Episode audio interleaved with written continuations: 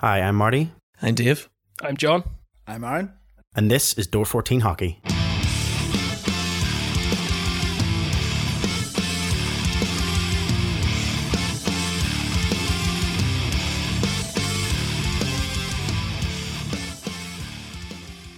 Hello, and welcome to another edition of the Door 14 Hockey Podcast. I'm your host, Marty, alongside Aaron Hey. and John. Hello. Again, that confusion thing of like, you know, Dave Who to go to first? Dave being missing and therefore kind of puts me off my flow. Um, yeah, who to go to first, but I always go with whoever's facing me first and then go that way. This is Hi. anti-clockwise for people who can't see. You go that way. That that's great radio right there. Yeah, exactly. Um, guys, how we doing? All good? Good. Yeah. I'm, uh, You're coming I'm off a high? I am coming off a high. Had an absolutely brilliant experience on Tuesday. Did you? Um, you notice what I'm What wearing do around my neck? what are you wearing around your neck, John? I'm, uh, I don't know. You tell me. What am I wearing around my neck? you tell us. It's a Belfast Giants uh, media pass. Oh, Do you guys have one? No. oh God, why did you? Why did you walk away with that? It's, it's illegal. You should have left it there. You Look- stole it. Stolen. No, Can't no, air this look- podcast now because you're a thief. Well, this is why Dave's not here. He's, he's terrified that he's going to get caught as a thief.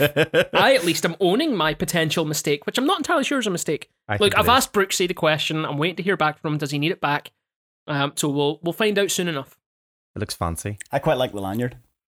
I know it's a, a friendship four lanyard from last year. which funny enough we're going to be talking about later on in this podcast. Um, yeah, it was um a bit of a well, I think I don't know how it even all came about fully, but um when we kind of got word that yes, you could have media passes for the CHL, the, the latest CHL game, I think we were all kind of like, what? So Huh? essentially, how, how it came about, how it came about is um, everyone who listens knows that obviously I went through the accreditation process for the Elite League Oh, this did you, year, John? and I, I did. Did I got accredited. Really? But that seems to be as far as the Elite League have taken it is to send me an email to say that yes, you're accredited. So far, nothing else has happened. Um, so I've That's no idea trying what's to figure happening. out how that mistake happened. Yeah, Or, uh, exactly. yeah, it's like who are these people? Did you hit reply all and say yes? So I took the notion last weekend of if you don't ask, you don't get. So the I knew that the main guy to ask was obviously going to be Brooksy. So threw him a message and just said, "Look, what's the chances? CHL's in town. It's the last time this season. More than likely, based on the results, potentially, Yeah, and what was going to happen. this it was season, against Luleå. Last time that the CHL might be in town, it's like it's not an experience that may happen for another well year or so.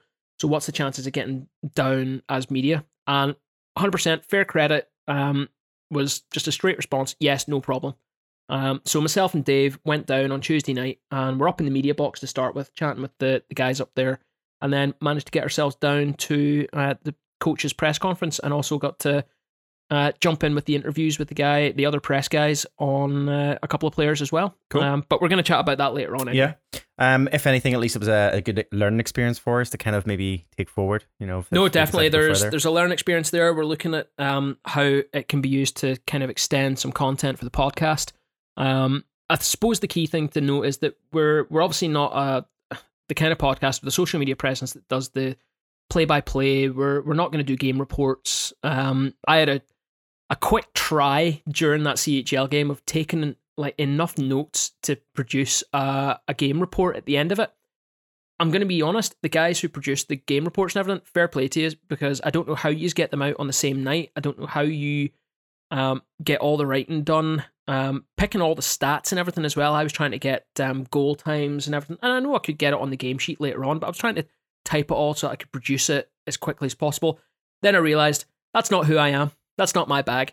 So yeah, that's probably not going to be what we're going to produce. But what we might look at is the the interview side. I think that's definitely a, a potential. The future, Um, so yeah. if we if we get the green light later on, we'll we'll obviously ask the question of the the team, and we'll see. And it's obviously something that we want to roll out to other places as well as we visit. If the potential's there, Yeah, of course. we'd would love to chat to others. Yeah. So if the elite league stuff doesn't come out, if uh, other teams are are not ready for it, be prepared for our Twitter DM barrage and uh, emails in the volume that may be considered spam. And uh, Aaron, how are you doing? I'm. Oh, I don't have an exciting story like that at all. No, neither do I really. I watched the game from home. I I watched the game from the halfway through the second period. I finally got in. Um, and yeah, we, we waved to you as you walked in. you did. That was nice of you. Were you sitting Um, down door 14 all by yourself? Of yourself? course I was. No, it wasn't. Not by myself. You know, the usual gang Oh, yes. of people were there, but uh, you know, I didn't. I didn't abandon door fourteen like some others did. Get, get too big No, for no, the- no. Too big for the boots. Let's let's Anyway, honest. let's move Moving on. um, let's take a quick look at the current standings. Again, we're only into the first month. We're only into the first month. We're moving into October now. Um, so very little games have actually been played overall. I think six games, maybe max for most teams. Um, some still on four. But let's take a quick look across the league and see where the standings are as we speak. Uh, sitting top of the league there, um, uh, with six games played and ten points, is the Glasgow Clan followed by the Cardiff Devils with four games played and six points, and Fife Flyers in third with four games and six points as well. Uh, Sheffield are sitting in fourth with six games and six points. Giants are sitting there in fifth with three games, or yep, three games, five points. Panthers uh, six games, five points. Dundee in seventh with six games played, five points. Uh, Coventry are sitting there in eighth place with five games played and four points, and taking up the end of the league there then is Guildford in ninth and Manchester in 10th, both on six games and four points. Um, very early days, very, very early days, shall we say. But um, Glasgow, uh, bit of a surprise one there, uh, playing quite well. They've had, I think it was the last six games they've played, both within the Cup and also the league, um, coming out with full points out of the last six games. They're, they're on a wee bit of a run there. it's a massive surprise to see them as the form team. And if you look at them on social media, they are definitely taking that and running with it as being the, the forum team. I mean, fair play. If you perform the way that they have over the last few seasons, you're going to take any success and uh, draw it out to the nth degree if you can. Yeah. Who, It's all, who all have they played at the moment?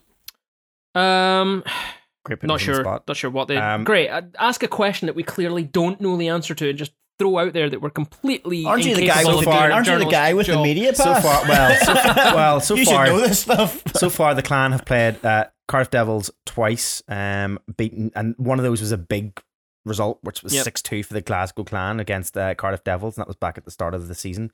Uh, they've also played against Sheffield, Nottingham uh, twice, shall we say? Yep, Nottingham twice, beating them both games.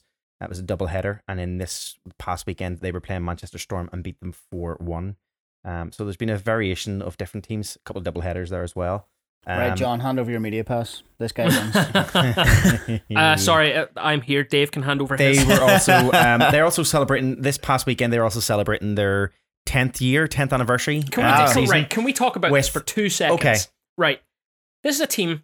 Fair play. They're celebrating their 10th anniversary as a franchise. Yes. Let's be very clear. They're celebrating their second year as their current team. Glasgow Clan. They had to go back and wear, uh, they went to a throwback jersey and wore a Braehead clan Yeah. jersey again at the weekend. Yeah. Which they were like, it, it shares designs with um, the previous, the first season jersey and this season jersey. I was like, no, it's not. That's the first season jersey that you've just dug out the cupboard. It- it- Uh, Uh, for me, a team that couldn't spend 10 years as one franchise, as one team name. And I, I totally understand the the basis that they had for changing the name, even if it is hilarious and stupid and the rest of the league thought they were daft for doing it. I totally understand it. But why didn't they do something interesting with it and put Braehead Clan on the jersey with their new logo? no, I think it was. The, I, th- I think it should have been the complete opposite way Should be around. Glasgow Don't with mess around with the new brand branding. You've got and confuse things more. I think it should have been Glasgow Clan with the old. So just so you What, the weird two yeah, I think- gremlin yeah, yeah, yeah, monster they should, they should have used the weird two gremlin monster Yeah. things, but with Glasgow on it rather than Braehead. And I think that's why they should have I went don't know, it. like, right, open it up that way. Like, either way, some kind of mashup between the two was fine. It's confusing branding to wear a throwback jersey on your 10th anniversary for a team name that you no longer use, that you couldn't go 10, even 10 years wearing, to then completely throw it back to wearing Braehead Clan and what was their second logo. Mm, So it wasn't their original logo, they wore their second logo yep. as the Braehead clan, but they're currently called the Glasgow clan. So it wasn't even a pure throwback. It's still let's not take away the fact that we're celebrating their ten year. Yeah. Well done for reaching 10 Well done for celebrating your 10th anniversary on your second anniversary. I don't, and with a weird name, with a different care. name from the actual Listen. team that you're named as now. I'll see the Glasgow clan playing on Saturday, um, hopefully, and Sunday, if I can convince Catherine to go to both games. And that's a double header against the Giants. And one of those games, or two of those games, are Challenge Cup. One No, game. Cup, Cup league split. So Saturday's game is Cup, which is a must-win for I'm Belfast. just about to move on to that, so don't go into any more of that because I'm just about to move on to Okay, the in a second, standings. the Sunday game is a league game. Yeah. Um, you've mentioned there, but we'll move on to the cup standings um, as they currently sit.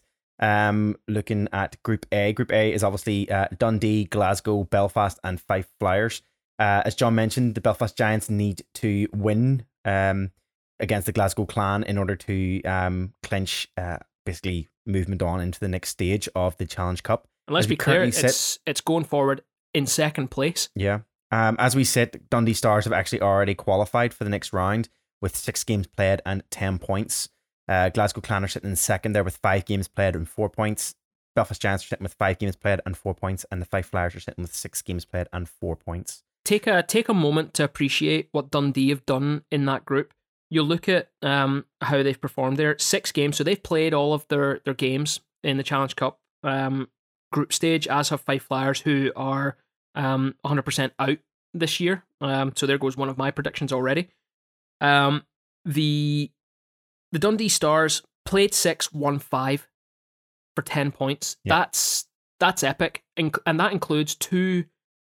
I don't want to say comfortable wins over the Giants because Not- it's I wouldn't not say they're comfortable because it was 4 3. Both games were 4 3. four three, but at no point in those games did the Belfast Giants look like the No. Challenge Cup defending No. Belfast Giants. No. No. Um, but that takes absolutely nothing away from the fact that Dundee Stars have gone five and one Yeah. in the Challenge Cup so far. I mean, Dundee start off two, with two scorcher um, of games, like against Glasgow Clan.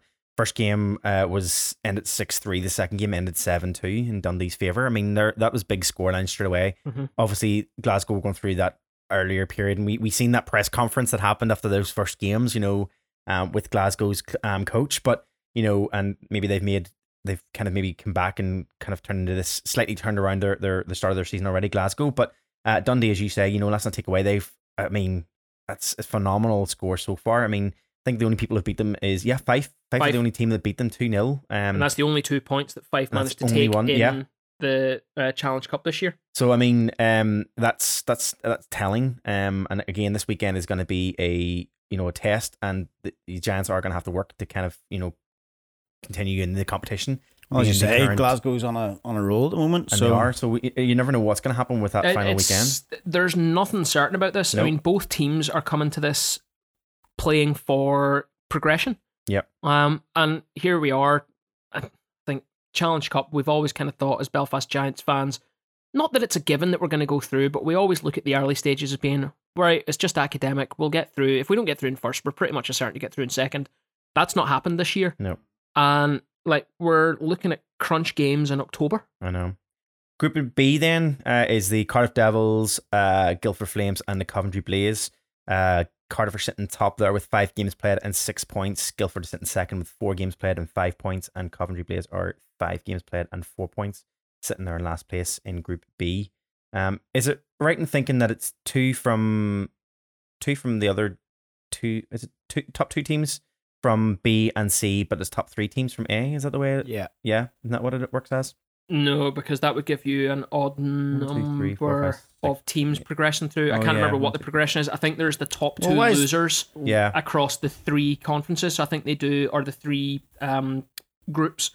Um, I can't exactly remember because I think we tried to get our head around. I think it moves on to earlier eight though the the next season. time. around. It goes on, it moves on to What- eight the what? next time around. I think isn't it not something to do with two teams from the two Group B and Group C? Is it not like something to do with the overall scores between Group B and C and the two final, the two losers, shall we say? One of those goes through. There's something like that. It, essentially, it does. It goes through to a final eight. So two teams, two teams are going to go out, but It's we the top three in our group. it can't be the top three because otherwise. Well, no, it's top three in our group. It can't be because otherwise the game would already be settled and we would regret. No, maybe No, no, because it's Fife Because we need five to win. could, and it yeah, because Fife could still do it. Okay. Yeah, yeah. So that's why, and doesn't go to goal difference. Remember they were saying No, it doesn't. This is the whole thing we sent around. It's not goal difference. It didn't make much sense, but they've been using it for the last two Right, years. sorry, that's what it is. So we are currently sitting third, but we have potential to end up in fourth yes, based correct. on other results. games ga- based on Yeah. games played. yeah. Um, so, so that's the way it works, and that way Fife would jump in in place of the Giants. They would move into third based on games played. So we need to at least draw or win Yeah. this weekend. yeah, we need we need to take any kind of points yes, essentially to if take us wanna- above yes, Fife. the bi- above Yeah. Fife, but which means we could actually qualify in third place, could, which yeah. is not, you know, still qualifying, but it's not, you know, where you think we would be. So any Um, keep me right then. Any overtime result means both teams progress. Both who Glasgow, Glasgow and Belfast? Yes, correct. Right. Okay. Yeah, I think As though, if the, thing- Challenge Cup wasn't confusing enough as it is. I think the thing is though, wasn't it the fact that um Glasgow would still would still go through for some reason? they Isn't- would be still above go Fife. through even if they Yeah. lose. If they they're still above Fife because if of they lose, they're above differences. Fife. Yeah. Yeah. And then the last group then is Group C, and that's Sheffield Steelers, uh, Nottingham Panthers, and the Manchester Storm, with Sheffield sitting top there with six points or eight points from six games. Uh, Panthers with five points from five games, and Manchester sitting bottom with two points from three games. Storm's not having a good time of it. Storm's not having a good start to their season at all. Um, they're having they're really struggling. Um, this early on in the season. Um, so it's not they're not they're not doing too well. But then they didn't do too well last season either, and we thought No. big things from them last season too. Mhm. Um, okay. Um, there's no point really looking at the uh, NHL standings because let's be honest, there's been four games played. I think across all. Some teams have only played two, so there's not really much point looking there, even at like you know where teams are sitting and all that stuff. But the only thing I will say um, about the NHL, I don't know if any guys, if you guys have been kind of keeping an eye on it. I know I've been doing it because of the, uh, I've been slightly more invested this season because of the fantasy hockey thing. Um, so I've been kind of keeping an eye a lot more on the scores. But um, I think two thing, the two things of note, the top two teams. Well, actually, there's even a top team sitting in the Pacific Division at the moment, which I'm quite surprised about. But top two teams in um, the Eastern, and um, especially Metropolitan Atlantic. I mean, uh, Carolina is sitting there top four games played, eight points, have had a stellar start to their season. that bunch of jerks are sitting at the top of the league as well. yeah, I mean they've had a great start to their season already, um, which isn't surprising at all. Um, the biggest surprise will probably comes in the Atlantic Division with Buffalo sitting there top spot, four games played, seven points, and Tampa have had a dodgy start to their season, shall we say? Mm-hmm. Three games played, three points. Um, it hasn't been a good start for them. I think it's their streak is one, one, and one. Um, so it's not not the best start for them, which is quite surprising seeing how dominant they were, they have been the last two seasons. Um, starting start, starting strong and staying strong the whole way through their season. So Saying that you could one. you could have a worse start. You could be the, the San Jose Sharks at the minute, going zero and four. yeah, that's that was another one. Um, That was a team well. that people kind of expected a lot of coming through the off season. Um, I don't think they had an absolutely flying start to preseason. I think they kind of had a rocky one, but everyone kind of expected that team to come together. Admittedly, we are like you say, we're only three or four games Yeah. in. Things could turn around. Look at what happened last season. Um, you, you had teams at the bottom that ended up at the top. Um, so there's not a lot to read into it at the minute. The No. best thing for me is that I'm currently uh, winning my matchup in fantasy hockey. Nice. So am I. That's what I was about to ask. How's the fantasy hockey hockey going? Um, well, it's going. It's not going too bad. I've started kind of fully, finally get my head around it, which is which is finally, you know, it's it took a while, but I think it's uh, you know, as um as our as our as as Mark was saying, it kind of takes you to kind of get into the flow of it to kind of get Yeah. the full understanding, which is hundred percent true.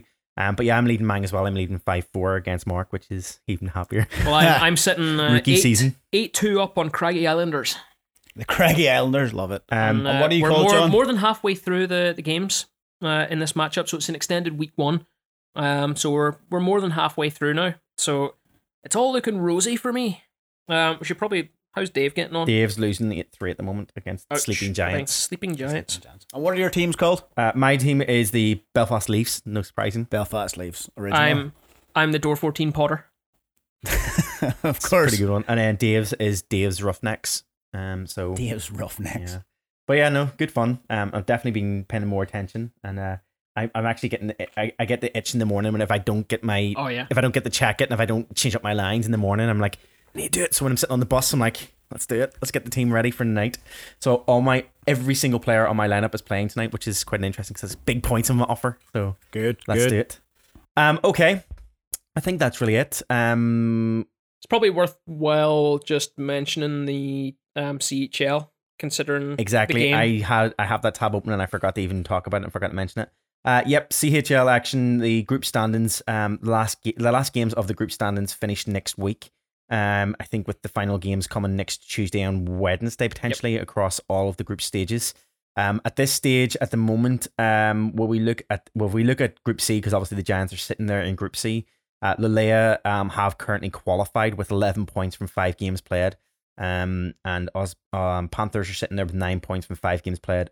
Um, Liberec are six points from five games, and the Giants are four points from five games. Um, unfortunately, it looks like Giants will not be advancing. That's that's nailed in now. definitely So in. They the, the Giants cannot advance No. now, uh, considering that the only games that we have left now are against, against Liberec. Yeah. So I think it comes No, qualification. Lulea next week.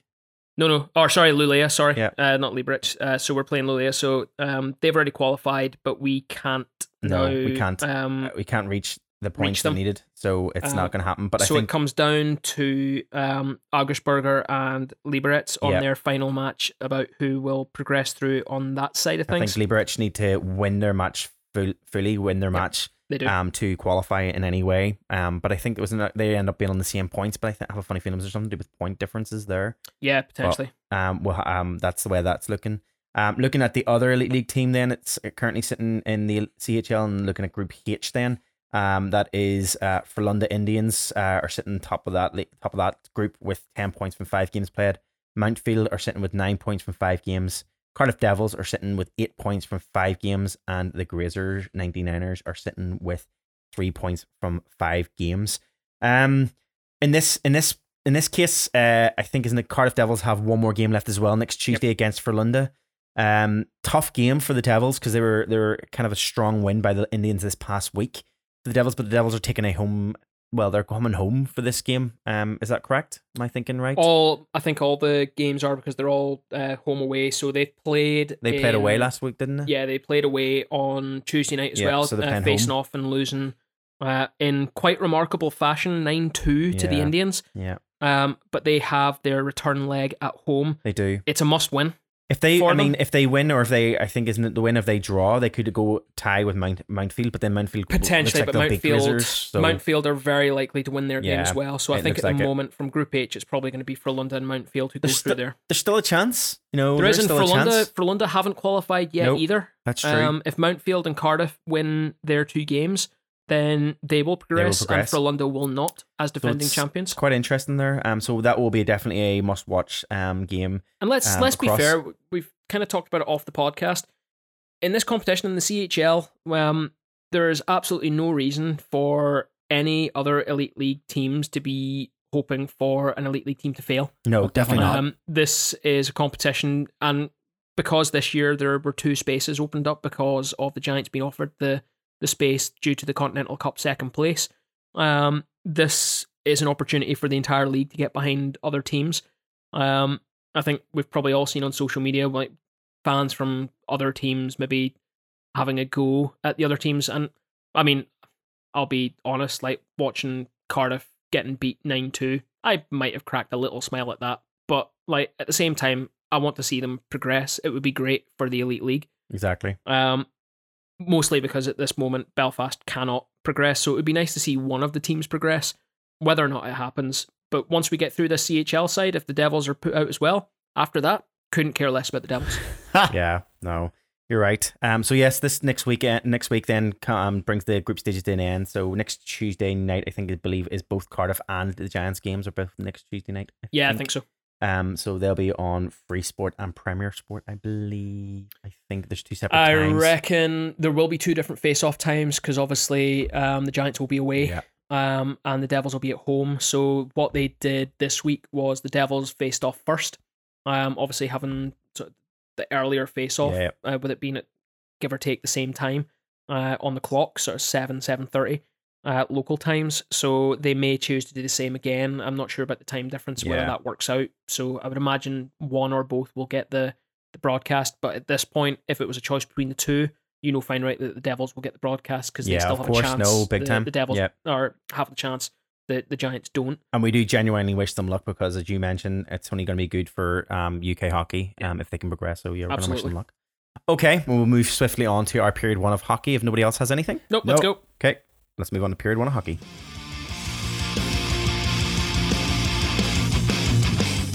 Okay, period one is our roundup of just stories from around the UK. Um, guys, I'm going to start off with probably the probably the biggest story that has broke this week. Um, and I know John, you had posted it up on our running order, but um, let's let's talk about this story. Obviously, this is this. I mean, I was looking today online, and the first 26 searches on Google when you search ice hockey in the UK, this story dominates with all major outlets reporting on this story. um, and that's obviously the story of Petr Cech, uh, one-time goaltender, uh, so- soccer goaltender, or uh, uh, football if you're from the UK. Um, basically putting the pads on and becoming a goalie for the uh, Guildford. Well, Guildford was Phoenix. Um, so it's their is that the fourth team? It's the Fourth? it's the fourth tier, so it's NIHL um, two, South three, South two, uh, or Um, NIHL two. So Petr Cech uh, is swapping the, the, the field for uh, some ice and pads. But this is when this is when massive. This is when quite, as you can imagine, this went global. This is a a you know international caliber goal goaltender for um in one of the biggest sports in the world. Uh, basically putting on the pads, and there's been a lot of talk around. He's still got a job, day job, working for Chelsea football team. Um, what's your thoughts? I think, well, for a start, let's just talk about the initial impact that this announcement has had on the profile of British hockey in the country. Yep. Um, I was driving from Belfast to Dungannon this morning for work, and I was listening to Radio 1 because I still feel like I'm 18. And this story was reported on Radio 1, and the National Ice Hockey League, the NIHL, got a shout out on Radio 1. Yeah, And I don't doubt it's been on media everywhere. It's in the Daily Star. Um, it's in almost every media news outlet. In fact, it was also on Apple News as top news in the sports schedule. And let's be honest, this is also a time where you've had uh, World Athletics Championships have been on. The NHL is back playing. The MLB is still playing. I think they're in their postseason at this point, but I'm not an MLB person. The NFL is currently on. Uh, the Premier League is on. Um, all these other sporting things are on. The Rugby World Cup is on. The top story on Apple News for sport was Petr Cech signing with the Yeah. Guildford Phoenix. yep. So this has been the thing that's been in my head, and I haven't said it to you guys purposely because I wanted to see what your reaction would be to this. Can you imagine the money that is going to be made at the gate on the first game that he sits either on the bench or gets a start? Now, let's be fair, he is signed as their third string netminder. Yeah, Okay, so it's not that he's coming in as the Guildford Flames starting netminder. He still has a technical role with Chelsea yep. where he's still working for them. So he is there as their third stringer. He's been training with the Flames, with the Phoenix, and he signed this as a third stringer. Obviously, they're going to play their games in the evening at the Spectrum.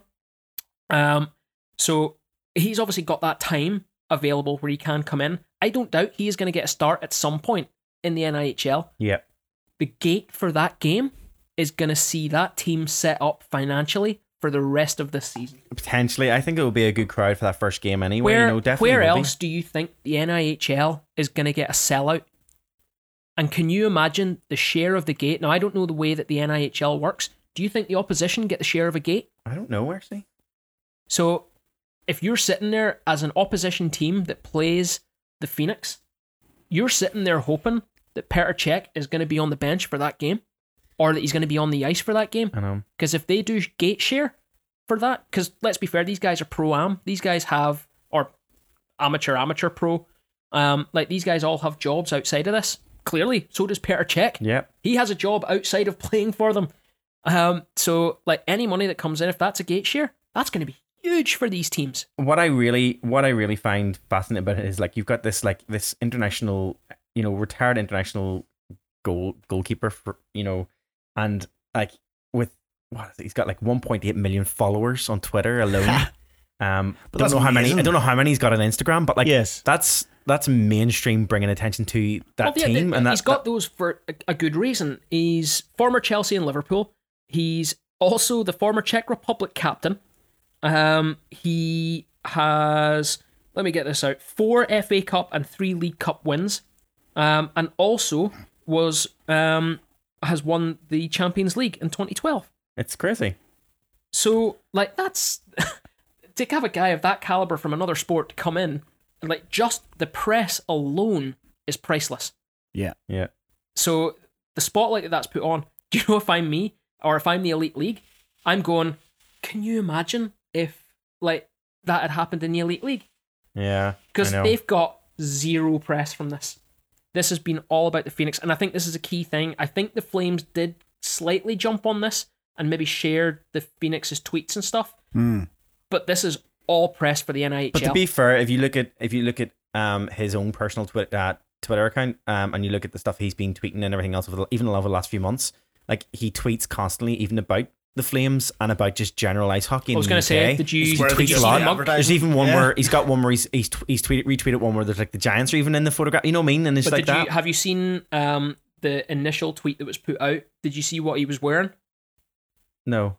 So obviously we know last season he did a lot of training with the Flames. Yes. So his signing announcement photo was him in a Guildford Flames Flames jersey. jersey. Right. Oh, right. So Okay. they they've clearly obviously they're the main team. The um, Phoenix are the farm team, and like the Flames got their presser out of that as well. Mm-hmm. So I mean it is huge for them. yeah. So no, it's massive. I mean it's, it's about profile. Huge if story. nothing else, it doesn't matter if he never touches the ice. In all honesty, the profile that that's brought to the game, we can no longer go back and say that this is the best kept secret I would say it's not. The I- secret's out there. I, would say that he. I would say we will. He will get, get some some time. Oh, he will. Yeah, He'll get ice get time. ice time. He will Yeah, yeah. absolutely get ice time. Yeah, I think so. And I can't wait for the game report. I think it's great. It's just he's obviously doing it for the love of sport. Oh, Yeah. he wants to. He's, the love of that played game. ice Yeah, hockey. played it from as a kid. He played it growing up. He Yeah. was a goaltender growing up, and the only reason that he stopped playing was because um, essentially his professional football clubs wouldn't allow him to because Yeah, of yeah. the risk of injury. Um, like you can imagine the the press that would go around Liverpool and Chelsea if your starting goalkeeper couldn't be in nets because he injured himself Yeah. while he was training with a, a local ice hockey team. yeah, Like it'd be that happened, It'd which be happened mental. last year for. uh Um, don't know football that well, but didn't some, didn't one of the didn't something happen? One of the players, um, who went to visit Coventry Blaze Oh, yeah. last year, and didn't one of them get injured or was something? it, was or it, it was a it was a footballer, not a rugby player. It was wasn't it? footballer, It was a yeah, footballer. yeah. He got hit by the puck yeah, during the game. That's right. game Yep. because they had been there. They've Was that, been Mil- was that Milton Keynes? No, no, it was Coventry. They were they were at Coventry. It was a Coventry game. They were they were they were visiting Coventry during the day and, and like practicing on the ice with the players, and then they were invited to the game later on that night. That's right. They had them game sitting later on that centre ice yeah. above the plexi, And and, later on got that night he got hit with the, the puck. That's right. Yep. Um, actually, do you know what? I'm say, I'm saying that, but I seen a tweet um joking around today from that same player that got hit, um, saying, "Oh, Petr may have signed for um may have signed for for a fourth string team in ice hockey." But I'm the one signing for Coventry Blaze. That was a joke he was making. So yeah, um, but that was in there. Um, so someone who knows football better than we do, um, Which is literally us more, everyone. Which is literally everyone. And strangely sticking with football, um, John, this is a story for you from you. Oh yeah, sorry. I you had to try and remind me what was going on there. Um, so this was if you were following any social media to do with the British ice hockey, you couldn't have avoided this. Um, this was the the news that um, David Longstaff um, missed, uh, and he's obviously the player coach for the Whitley Warriors, uh, who I had the, the chance to go to a game last season. He missed um, one of his Warriors games um, last weekend to uh, go down to uh, Newcastle uh, and watch both of his sons for the first time play together for Newcastle United. Um, so his youngest son, Matty Longstaff, um, went onto the pitch for his uh, debut alongside uh, his older brother, and their dad was there. And I think the the better one was that I think Matty might have actually scored in that game as he well in his the, debut. The winner of the the, the, uh, the winner of the game. Yeah. Um, so not only did he get to see his sons playing professional football for the first time, um, he got to see his youngest son on his debut get the his opening uh, professional goal and the game winning goal. Um, and even better than that, even though he wasn't there, the Warriors won their game. See, there you go. He's Winner coach. all round. But I mean, right, so I, I brought this up for a very specific reason. Obviously, we we don't doubt that the the Warriors will have given David permission to go. I'd say they would have. Why Okay, wouldn't have? They, they clearly would have given him Yeah. permission to go. But with that said, yes, your coach can um, miss a game. You you should have a setup that you have assistant coaches or somebody else to back up. Let alone if somebody's sick, if a coach is sick or something, they, they can't be on the bench. You've got to have backup for that. Davey's a player coach. So not only did he leave the team short on the bench, he also left them, well, uh, for all intent and purposes, short on the bench. Yeah, but they had an assistant coach there. I'm sure he'd just done the same job. I'm sure he'd done. Just He just good a jumped on the ice for a bit as Jump well. on the ice as well. you Now, don't don't get me wrong. The Warriors ran out eight three uh, victors over um, Billingham Stars. So Yep. it was in no way a close match. You you might have more of an eyebrow raised if it was a, a closer game or an Or overtime win, or or if they'd lost, you might have more of a question to that. Yeah. Um, and admittedly, the league that they're playing in, it's pro am, but there is there's an expectancy from fans to win. And all of the feedback, and I don't want to take away from this because I think it's brilliant that he was there to witness um, his sons playing the, the sport that they want to play. That's great. But if they had lost, and I've not seen anything other than positive reaction to this on social media, I just wonder would that reaction be as kind if the Warriors lost? It's a very odd situation, and I, I totally understand that he's torn. And through the piece, you can actually see that David wasn't sure if he was going to be there. He wasn't sure what he was going to do, whether he was going to miss the game with the Warriors and go to Newcastle United, or what he was going to do. He obviously made the decision. It worked out. Fair play. Brilliant for the Longstaffs. Brilliant for the Warriors that they carried on and got the win. It just seems like a very odd situation. It probably could have come down to how I appreciate with ice hockey you can't always predict, but how they were playing at the time. If if if there was other Mm. But this, players out, this if there were other players as well. Yeah, but if there was other players weren't playing as well, if there was things going on, he would have made the decision to stay. But obviously, the thought was there that they would perform without him. Yeah. Do you know what I mean? There, he didn't just go on a whim. Yeah. There, there was a decision there, and I think you can't blame him if if his two kids were playing on, and one of his kids was was doing their very first game. You, you'd want to be there, and I think I think everyone would, would Yeah, fairly so. understand. Yeah, agreed.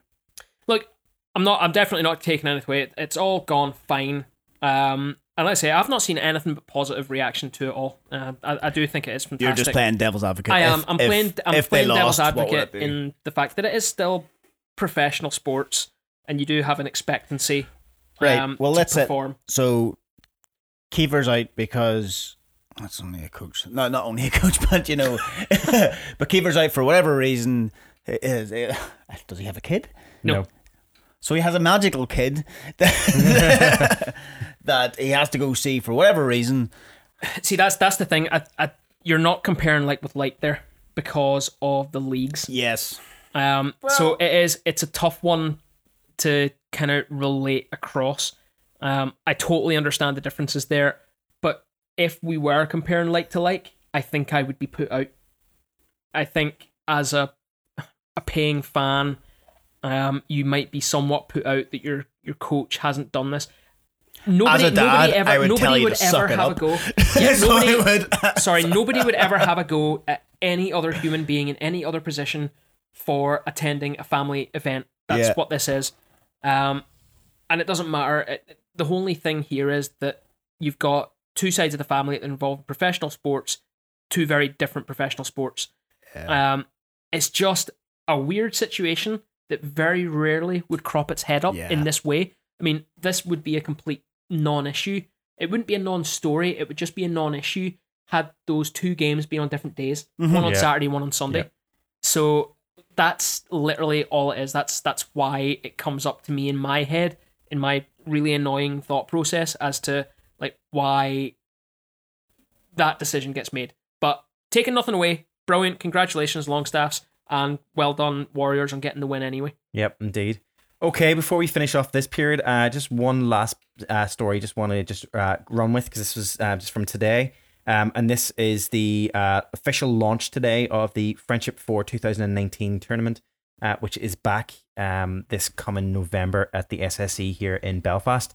Um, so it's take place this year on the 29th and 30th of November, and this is the fifth year of the tournament. Uh, this year's competitors will see Princeton University, Colgate University, Northeastern University, and the University of North uh, New Hampshire uh, competing for the Belfast Belpot Trophy. Um, so far, the NCAA games and the NCAA weekends have uh, been phenomenal uh, spectacle of games. They're fast flowing. They've been great um, ways of recruitment for the Belfast Giants in the past. Um, and have um, obviously we've been able to we've been treated to seeing some players who have even been signed up to a number of NHL teams as well. So we've seen some big names come in um, in previous years. Uh, so this is the official launch um, as of today, and they also announced the second international NCAA Women's Friendship Series, which will take place again this year. Uh, next, well, this year, this season, technically next year, uh, on the fourth and fifth of January to uh, 2020, um, which will see the women's teams from Mer- Merrimack College and Quinnipiac University, um, also at the SSE. So this is the second year running for this. Um, again, guys, I'm gonna miss this. I'm gonna miss the actual NCAA this year. I'm gonna miss the Friendship Four this year. Can I borrow your Northeastern jersey? You can borrow my Sweet. jersey. Yeah, that's fine. You get in there before. Well, actually, Dave's got a Colgate, doesn't he?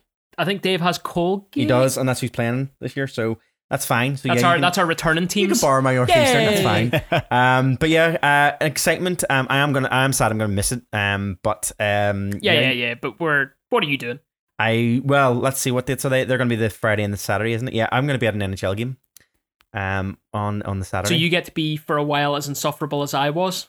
yes, because actually, I think if I if it all works out correctly, I was going I'll- to say you might be at an NHL game. I, well, yes, I mean, that's that's kind of harsh. we, we don't know what's happening. There is a story behind this. We don't have to go into it. and we won't talk about We that on this podcast. it, but if it comes up, we will definitely like talk about it if Yeah. the worst comes to the worst. And even if it doesn't happen, if even if it doesn't happen, we don't get to the states for whatever reason. We are still going to be away at that time, so we're Oh, going to be okay, we're going to be away somewhere else, um, potentially like Iceland or Norway or somewhere. Yeah, they have yeah, hockey. well, somewhere. They have yeah, they have hockey too.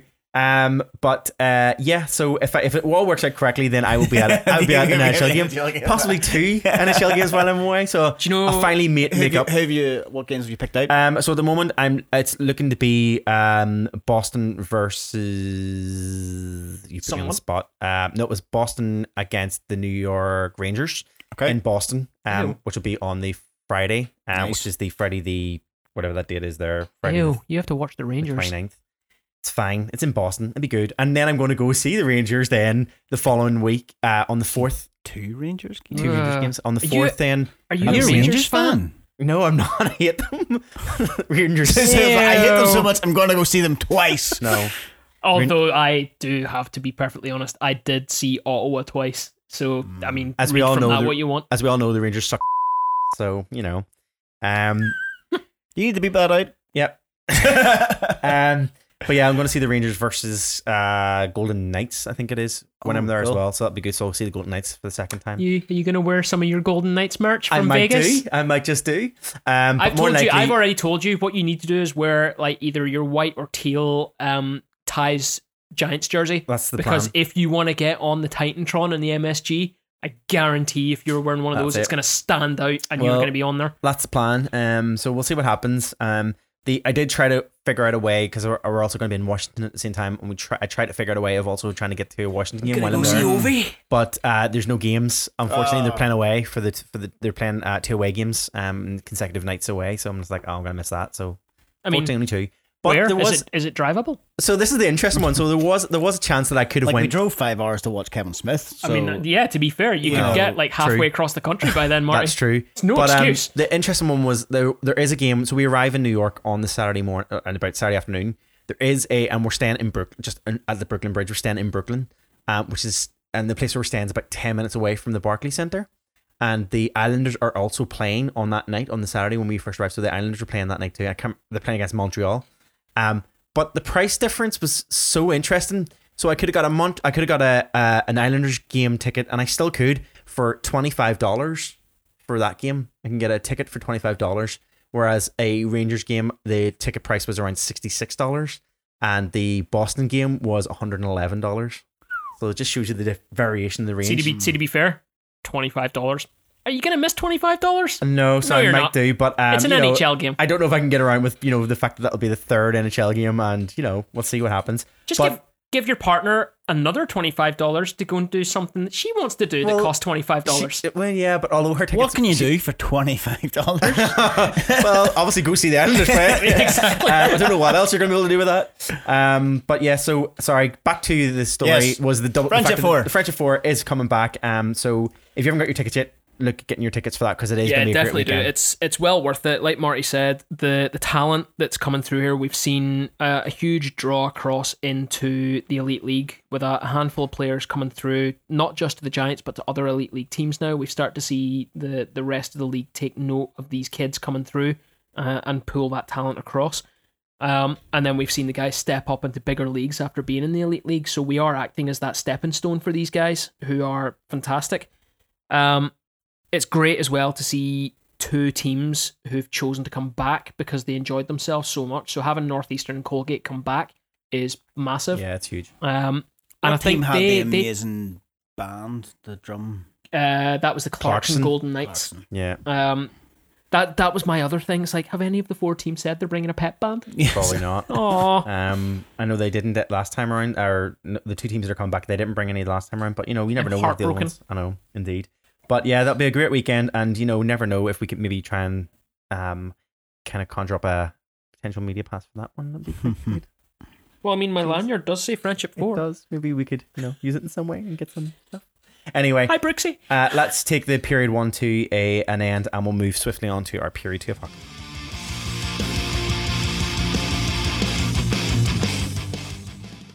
I'm period two of hockey because uh, Dave is not here today. I mean, at this point, it's pretty much your period. Yeah. My period now. Okay, so I'm going to take over from Dave and talk about the about what period two is about international hockey. Yep. Pretty much anywhere that's not here. Yes. Correct. Um. So again, taking on from David's spot. David. Did you just call him David? Ew. David. Ooh. Um. edit, edit anyway. that. Beep that. Yeah, beep that, please. um, a day in the history of NHL hockey.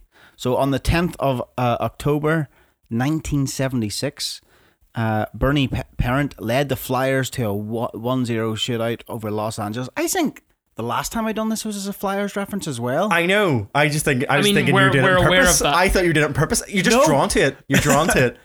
Just Dave knows the days that I uh, that I need to do it is the days that he's taken off. So there you go, a Flyers reference. 39th career shutout for Parent. That was the most important part there, I think. for I think you missed part. out the most Oh, important yeah. part. um, I think that was probably the most important part of that history. Yeah. So there we go. It's mentioned. Yay. Okay, uh, Marty, you've got some rule updates. Yep. Um, so this past weekend, um, the IIHF uh, had a semi-annual con- uh, congress, uh, which concluded this past Thursday, in which they were looking at um, obviously things like market and media things over the course of the next few years. Um, but the biggest part of the, um, the the the congress was to confirm a number of amendments to the IIHF rulebook. Um, starting immediately, actually, um, starting uh, as of, as of like if you have it, pretty much what they're saying is any team that falls under the IIHF International Ice Hockey Federation um, needs to start rolling out this any sorry any league yes needs to roll out these rules ASAP. Now for us in the elite league, we already ru- we already run with two of these already. We were already um, looking into two of these because and the NHL is already doing a bunch of these as well. So for example. IIHF rule number 96 was goal, goal goals with skate. So obviously that's the whole thing around um, not directing or deflecting uh, a goal in with a puck in with the player's skate. Um, obviously it'd be called offside or no, it'd be called off and um, distinct. Well, no, this is this is the thing. The goal will now be permitted in cases where the puck is deflected or directed but off not a if, player's skate, but, but not, if, if there's a distinct intentional. Yeah, kicking motion. exactly. But that So means- we're already doing that. But that's this is the difference. It's the distinct kicking motion. Yeah. So if a player sees the puck coming and re-angles their skate, Yes. that's not a distinct kicking motion. Therefore, the goal is allowed. That is Oh. what that rule is saying. Well, they, we're we're already running with it anyway, and I know the NHL's running with that already, and a couple of other leagues are already starting to run with that, so that's not an issue. the next the one second is one, the interesting one. We're one to also me. running with this as well. The Elite League is also running with this as well, which is IIHF rule number 150, which is interference on a goaltender. So, uh, incidentally, con- incidental contact by an attacking player with a goaltender will permit outside of the crease in certain situations. Does that count goals for that be- massive hit that we saw a couple of weeks ago I in, think it in. America? Yep. Um, that was insane. Uh, incidental contact with a goaltender will be permitted, and any resulting goals allowed when such contact is initiated outside the goal crease. So this is one that, um, again, we're running with. The new one now that we're not that hasn't been run with that the elite league are about to um, instigate um, as of pretty much probably going to have to be this weekend because obviously these have to come into um these have to come into play ASAP. And this is IIHF rule number 120 and 165, which is throwing a stick or object. Uh, this, the rule states a player will be allowed to slide a dropped lost stick to his teammate as long as the moved stick doesn't become involved with the game or distract opponent players. A player can slide or direct any stick or any part of it or any object away from his immediate area on ice as long as his actions do not interfere with the opponent. Um, however, a player on the ice who throws or directs a broken stick or any part of it or any other object at the puck or the puck carrier in the neutral or attacking zone will then be assessed a minor penalty. So I know that the Elite League aren't running with this, and this is going to be instigated. Um, this is just a couple of the rules that were obviously looked at. Um, obviously some of the other things that were discussed at this Congress were things to do with the the tournament, setting the dates for the next sets of tournaments for 2019 or for after the 1920 season, including the Winter Youth Olympics, uh, Olympic qualifiers, and also um, the hosts for the uh, World Championships in 2025, which is ridiculous when you think how far they're looking at. But I suppose they have to put this in place. Um, but yeah, interesting one. But those rules um, should be instigated if they haven't been already. And I know, as I say, the Elite League are running with two of those and just need to instigate one. So thought I would just mention those and bring those to your attention. It's interesting to note that the throwing the stick, I'm pretty sure the CHL um, run with that one because I believe that a Luleå player was called for throwing a piece of a broken stick during that game. Um, I was trying to find it on the CHL app on the game sheet. Um, I can't remember um, what it was called for, um, but I'm pretty sure uh, a Luleå player was called for that. So I think that's Okay. a rule that the CHL are. And was he uh, throwing are the broken running with. stick to, to interfere with the game, He- or was he it to get it? No, he threw it in a manner. Um, I think it was the manner in which he threw it. It wasn't to interfere with the, the game, but he was definitely um, thrown in the box afterwards because the crowd. Now I'll admit I missed this part. All I got was the crowd reaction because I was trying to do all my notes on the idea that I might do a game sheet and I didn't end up doing it. But I looked up and it was Dave who actually pointed out to me what had happened. Um, so clearly that's a rule that CHL uh, are running with. Um, so that that's quite interesting. The other part that was interesting was the new countries joining. Yeah. Um, so um, the IIHF has grown to 81 member states now. Um, so this year, the nations added are Algeria, Colombia, Iran, Lebanon, and Uzbekistan. They're new associate members. Who knew they all had hockey? Um, and a new member's been appointed to represent Greece. So that's a team that we can probably expect to come up and raise that level to 82 at some point. Um, so they're obviously there to represent them, but they're not associates yet. yep. So it's great because it means that, well, the more and more countries that come in, the more the game grows. So it's fantastic. all good? Okay, cool. Anything else from that story? Nope. Nope. Cool. John, you have another Flyers reference, another Flyers I know. story. It's it's really centric tonight. it's really getting annoying the number of flyer stories that I bring in. I think I couldn't class, I couldn't by the ignore way. this one. Yeah, I, I couldn't ignore this one. To be fair, it's not a It gritty also story. allow- it also allows me to add a gritty thing. Sorry, go ahead. Um, brilliant.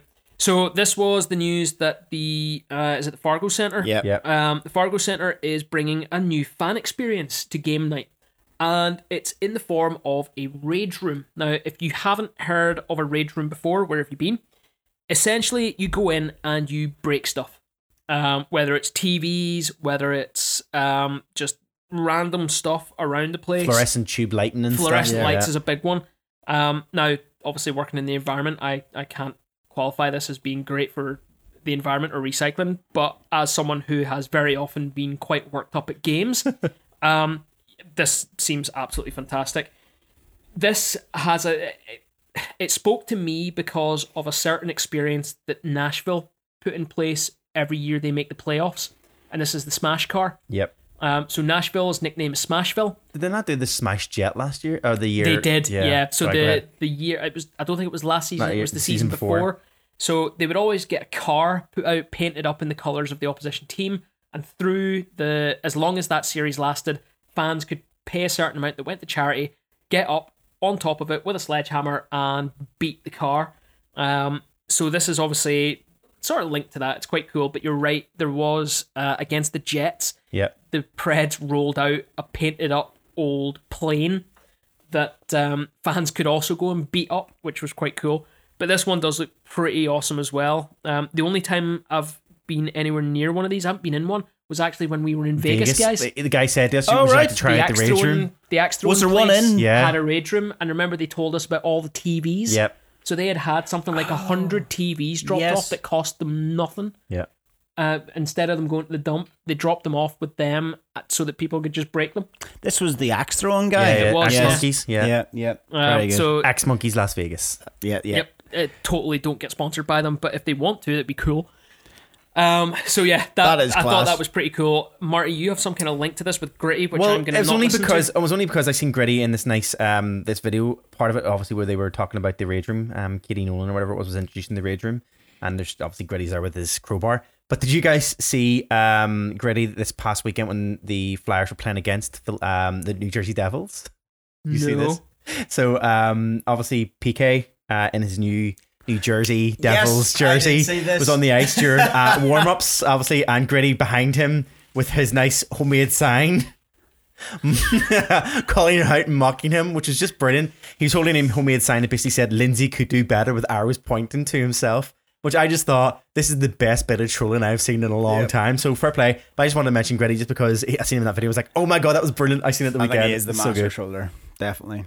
But no, that that's great news about the the, the Wells Fargo Center. What I you missed out there is that they've actually uh, announced two rooms. There's the assembly room that you go and kind of meet up with your friends and have drinks, and it's just in this kind of New York uh, city terrace up style, really nice kind of I don't know, like like I don't want to say gentleman's club. That's maybe they're like a smoking room, um, kind of vibe.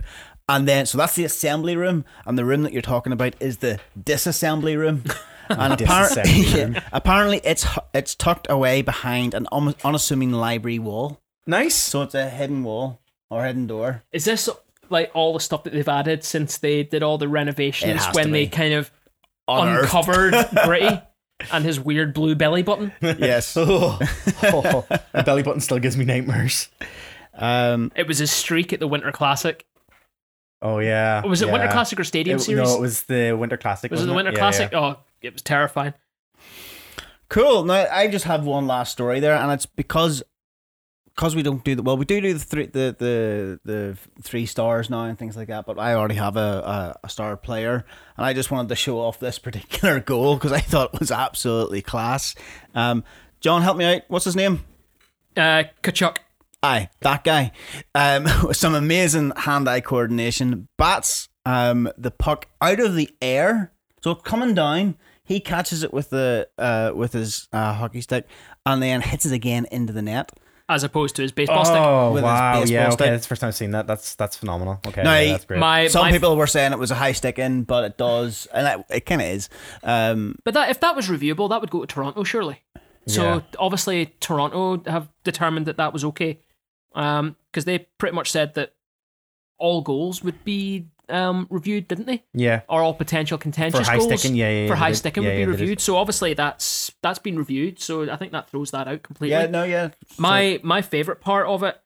Oh well, saying that, it it's a two touch. oh, he, he, It's a two touch. Now he, He brings catches it in he the air. catches it down. That's a high stick. that's what I'm. That, that's that's the high. So but he hits is it. in the high stick specifically the the goal action has to be high sticking? yeah, it does look high sticking. It's quite The first, although- tou- the first touch is high stick. although he this- knocks it into the play. and second- he- the second touch is not a high out stick. the high Yeah. stick. I think I think the way the reason why he gets away with that is because I think he's not directly in front of the crease. He's to the side, and I think it kind of would lie. I think there's a bit of maybe leeway there, leeway there, in that it doesn't look like there'd be any kind of way of interference with anything else, and it's not directly in the front of the crease. It's to the side, so maybe that's what maybe he he got away with it because he brought it down t- towards the side of Yeah, the goal of the, of the goal crease. And then he brought it round, so maybe that'll kind of maybe that's why they kind of maybe called off and said that it wasn't a high stick. But you're right, it's quite it, it is questionable. It's questionable, definitely. My favorite part of the whole thing is the the first shot of the Flames bench after the goal. Um, the guys standing on the bench are sitting there slack jawed. They're like, "What?" What just happened? So yeah, that's. I just wanted to share that because I think it's class. Um, of course, we'll put it on the website. Have a look. Let, tell us what you think. I think that brings us to the end of period two. Yeah. Any think other that- stories, No, guys? I don't think so. No. Cool. Let's go straight straight into period three.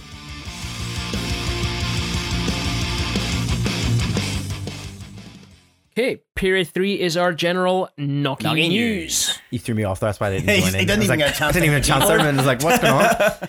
Uh, Nocky news then is uh, where we get to talk about anything and everything else in the world of hockey, which has come up in the last couple of weeks since the last podcast. Yep. Um, I'm gonna go straight in with my story piece first here. Uh, because I thought it was hilarious. Have you guys been able to watch Yes, the video of um. Canes' Yeah. Dougie Hamilton? Yep. So Dougie Hamilton, um, during the game uh, this week, was announced as um, the Canes' first star.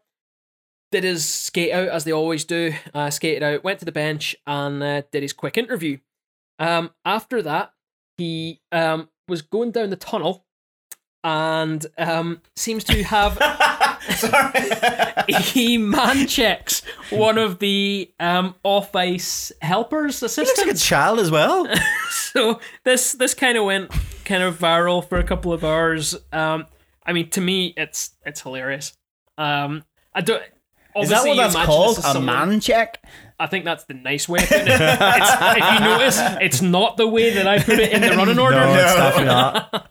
Um, I just thought it was hilarious. Well, Poor lad was not expecting it. He's just like, oh, I mean, that's that's when those are funny. When someone's Yeah. expecting it, that's not funny. But that one was hilarious. Um, just his reaction is is. He had also just came off. Uh, wasn't he the star, of the first star first, for the so I, game? yeah, so Yeah, he was announced was. as the first star. Did his interview um, on the bench, skated back off, and yeah, man checks the guy straight away. But it's the fact that the camera gets it and the reaction of the kid is absolutely hilarious. But it was on Twitter. They were like, "Oh my god, did Dougie just man check that guy?" Did you see the um? Uh, did, did you see the, the video then underneath that? The famous showed- one? the famous one of the Yep. cup check, which was like pretty much um Ovi getting like hitting the nuts like three times. it's like what is It's, that about? yeah, so like after they're obviously getting psyched up, ready for the game. And I can't. Is it TJ Oshie who does it, or Yeah, yeah. um, It somebody is, yeah. Else? Um, or Carlson. Is it Carlson? Carlson, TJ yeah. Carlson Carlson. does the first one. Is the first TJ move with the, the first one, and the then hand after bumps? that, Oshie's just or not Oshie, uh, Ovi's just standing there while someone just smacks his cup a few times with their stick, and he just just stands there. It's like it's normal. That's Getting it into position. yeah, apparently. so that that's that one. We'll we'll throw that up on the website. People can have a, a quick look. It is hilarious. Um, Marty, you have a couple of pieces in this. Um, you have some history making um news from uh John Lee Olsen. Yeah, um, so this is the first one, and actually, I, I got to, I kind of got seen this.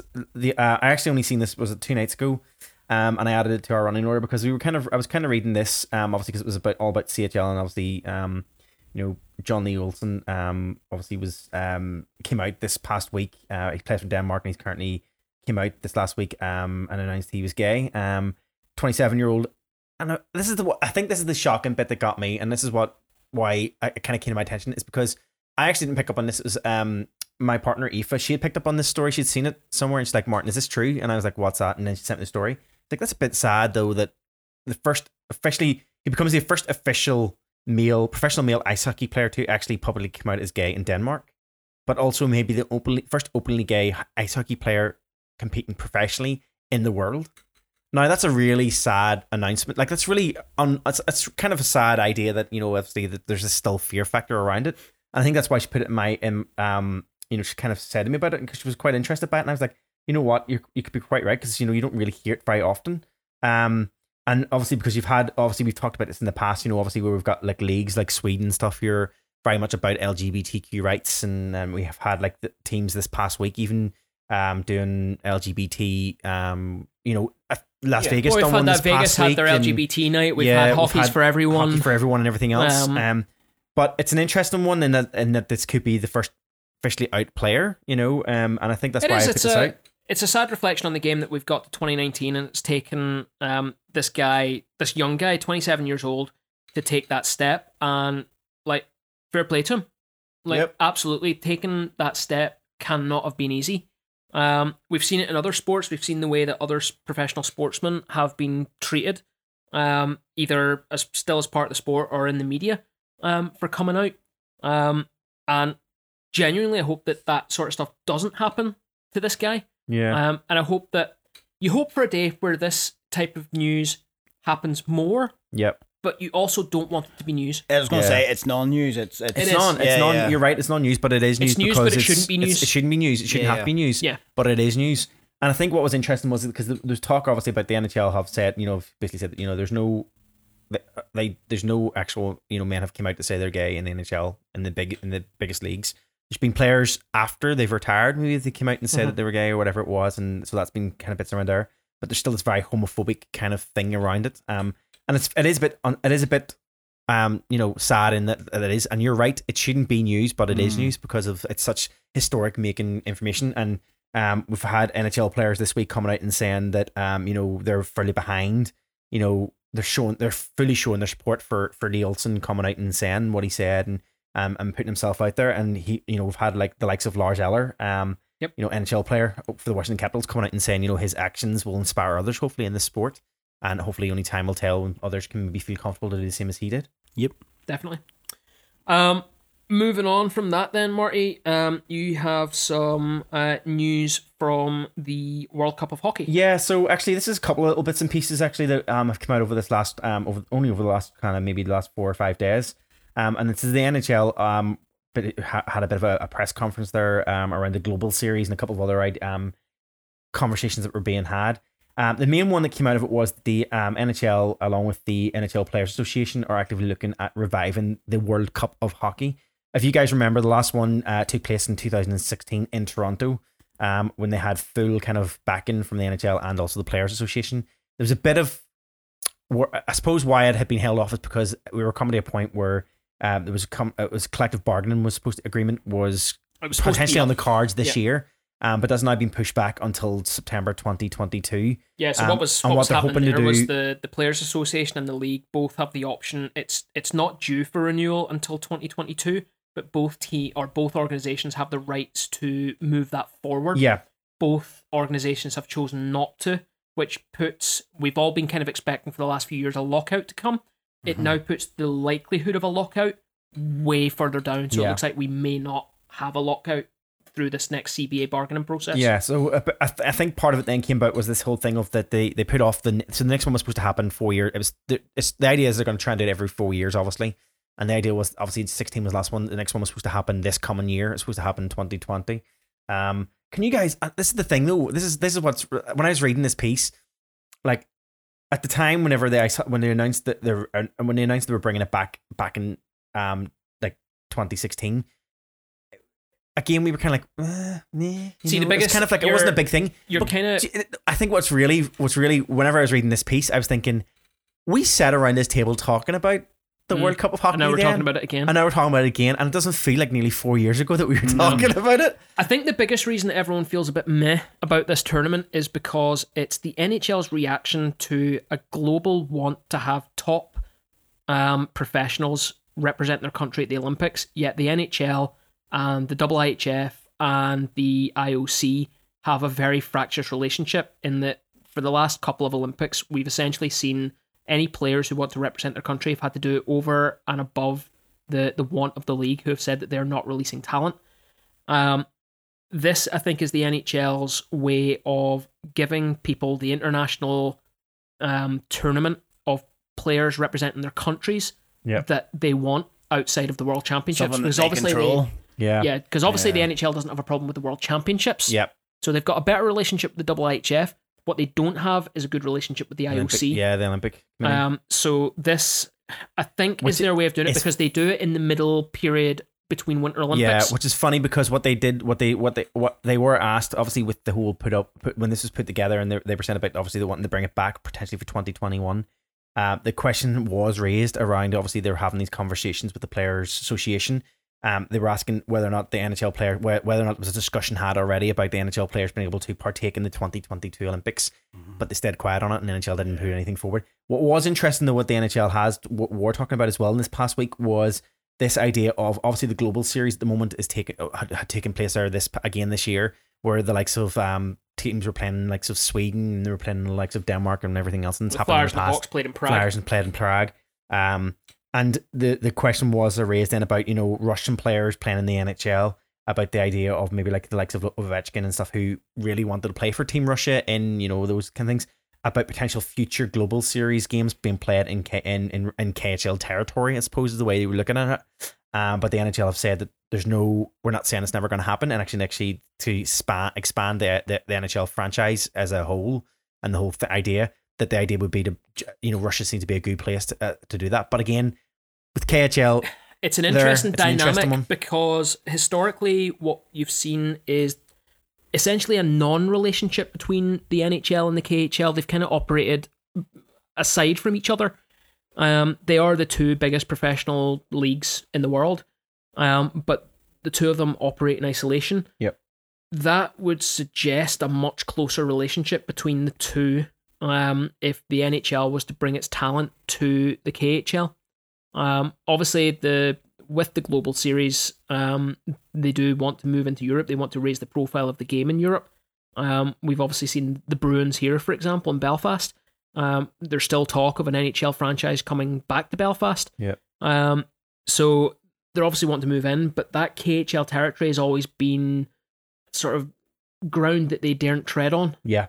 And the fact that this has even been talked about, I think, is massive. I think the potential then later on, you've you've got NHL teams with AHL farm teams. Are we potentially looking at a situation that not immediately, but later in the future, are we looking at partnerships between NHL and KHL teams? That Mhm. that's a more interesting concept where you have NHL and KHL franchises that are linked. That would be insane. I think the idea then was I think that the what what was left with this was that they would um this would be further discussions had on this come um January time when they have the the NHL um Congress pretty much is uh, when the NHL get together all teams usually get together over the Winter Classic weekend um or no All Star weekend All stars. um and they they have usually like a they put forward um new stuff I think it's pretty much the board meeting happens around that time um, because I know the talk around obviously Seattle franchise that's coming that's already been acknowledged. I know that the whole talk around that and the name and stuff is all supposed to happen around that same time as well. So time will tell. Yep, definitely. Okay, guys. Um, one last thing just to discuss in uh, Nocky News here, and this brings us back to what we were talking about at the start of the podcast. Um, so obviously at Tuesday's CHL game, uh, myself and Dave were able to nip down for uh, some of the post-game activity down in the tunnel and down backstage. Um, and we were able to go down and take part in the post-game press conferences. Um, if you have a look on our SoundCloud, and we'll post a link on uh, the webpage for this week's podcast as well, you'll be able to catch the post game press conference uh, with Luleå's head coach Thomas Berglund and uh, Belfast Giants coach Adam Keefe, who discussed the game uh, and a few other things as well. Um, what we're going to throw over to now is um, some clips and bits and pieces from the interviews uh, we with players. Sorry, and we were able to have a talk with uh, Bobby Farnham, Kevin Raine, and Liam Reddox. right after the CHL relay game uh, by Bobby Farnham. Farns, first of all, your thoughts. Uh, tough game tonight. Uh, yeah, it was tough. Uh, it was, uh, you know, I wish could have gone better. Obviously, I thought we did some things well, and then I thought we were a little bit lax at times, and that cost us tonight against a good team. Two power play goals in the third. There was there a feeling on the bench that you could get back into it. Yeah, there was. There was a good, tangible feeling on the bench after we got that second goal. Um, I thought our, you know, we maintained our demeanor throughout the game, and when we scored that goal, I thought we had a lot of momentum. It was tough to give one up, and, you know, shortly after that. Do you think there are things that you can take away from tonight and apply them to the domestic action again? Obviously, there's a huge cup game coming up this weekend against Glasgow. Yeah, absolutely. I think you can take a lot of positives from our game, clean up some of the negatives, and then go from there. And that's obviously a big game on Saturday. You want to play in big games, so um, that'll be exciting. How much do you enjoy the physical side of the game? Um, the game was only two minutes old tonight. Whenever you popped a pane of plexi in the West End um, after a big hit, is that something you enjoy doing? Yeah, I do. Yeah, I like the physical side of the game. It's always kind of been my MO as a player, and it's, uh, you know, I try to maintain that, you know, throughout. How's the feeling in the locker room tonight? Um, is there a sense of optimism for the weekend? Uh, is, are, are there any nerves at all? Um, are you just focused on the job at hand? Yeah, we have a good we have a good locker room, so you know I think guys are guys are good. We'll take what we can from this game and move on. But I mean, like, you know, nerves can be a good thing sometimes, right? Like you know that'll put the pressure on. We haven't been good on the road this season. You know, you want to be good at home, you want to be good at the road. Obviously, if you want to be a good team, but you know, nerves and a little anxiety can can be good for us. And in that, that Challenge Cup game Saturday, a big game like that, to play that early on in the season is huge. Joined after the CHL uh, by Giants defenseman Kevin Raine. Uh, Raider, a quality low the side tonight. You saw your thoughts in the game. you know, I thought we, we hung in there for uh, you know, a better part of you know, at least 30 minutes of that game, and then uh, you know a couple goals against, and we were playing from behind the whole game, and then we you know find our way back. But then of course you know we, we get down a little bit further, and and uh, you know it's a good team. And I thought we played uh, played fairly well, pretty well. It's just you give a team like that opportunities, and they're going to capitalize, and they did. And so we gave them not very many opportunities. There was a point in the game, it was late, where you know I think we were still holding them to below. You know, I think it was like 25 shots or 20, 23 shots or so like that. And so uh, you know, it wasn't that the ice was tilted. You know, it wasn't that at all. It's just that when they got their, their punches, they, they hit us on the chin. Considering the caliber of your opponents tonight and, and obviously how hard uh, Giants D-Corps worked, are there positives that you can take back into domestic action? Yeah, of course. I mean, we uh, we wake up for big games, and so uh, we've uh, obviously seen an inconsistency where uh, you know these CHL games we're, we're playing against really high caliber teams. We get up for those. We play play really well, and we're able to come together. And you know we're, we're playing with great habits. And then you know you look at a, a game like Dundee and. Uh, and the quality just isn't there, and the habits that we were able to implement tonight uh, weren't able to, to shine through in that Dundee game. And so, it's about finding consistency. It's about uh, you know showing up every night and uh, you know, it's, it's we're, we're, a team that if we play like that every night, we'll do very, very well domestically, and that's what we've said before in the CHL games previous. So, um, just a matter of finding consistency, getting more out of everybody every night. There's noticeable physical edge to your game uh, this season, particularly a couple of big open ice hits up around the neutral zone. Um, is that something you've been concentrating on? Are you enjoying that side of things? Uh, no, not something I concentrate on at all. It's just uh, you let those things come to you. Uh, if you're like Pelly, uh, you you make them come to you.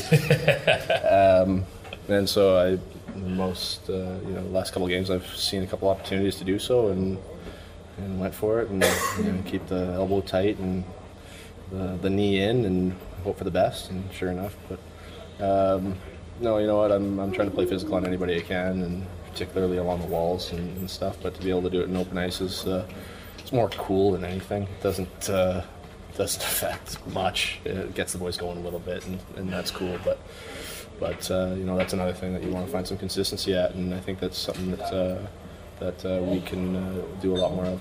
Good luck for the weekend, and thank you. Cheers. Is there anything you can try to do to bobble parts of that performance to take into games like Dundee, like Fife on the road? Yeah, there's there's a lot. Uh, you know, like I said, there's you know habits that we were able to implement tonight that you know we haven't been in, in some games uh, domestically and so forth, so on. Um, and so it's about it's about doing that. And so it's it's you know it's a matter of being able to look at uh, you know a video clip and saying, boys, look, we're doing it here. Why can't we do that all the time? Let's do it all the time. And so it's just uh, you know taking a closer look and, and, and, noticing habits. And you know it's uh, you know might be a, a case of uh, you know, guys need to be told. You know, sometimes you get off the leash and you kind of do your own thing, and and uh, it's about holding each other accountable. Going into Glasgow on Saturday, it's a must-win game if you guys want to make the knockouts of the Challenge Cup. Do you, do you approach it in a similar way to tonight? Absolutely right. It's a big game, and so we're going to show up, and that's uh, been proven thus far this season, and so. Uh, very confident. Uh, you know, like I said, we did play well tonight. It's just we gave them their chances, and so we'll take that momentum into the weekend joined after the CHL defeat to Luleå uh, by Liam Reddox. Uh, Liam, you're no stranger to hockey in that part of the world. What are your thoughts on, on the quality of the Luleå side tonight, first of all? Um, you know, is a class team. Um, we knew that coming in. We knew they were going to skate, um, have a lot of skill over there. They've been a top team for a long time in the SHL, so there were no surprises. We knew what to expect.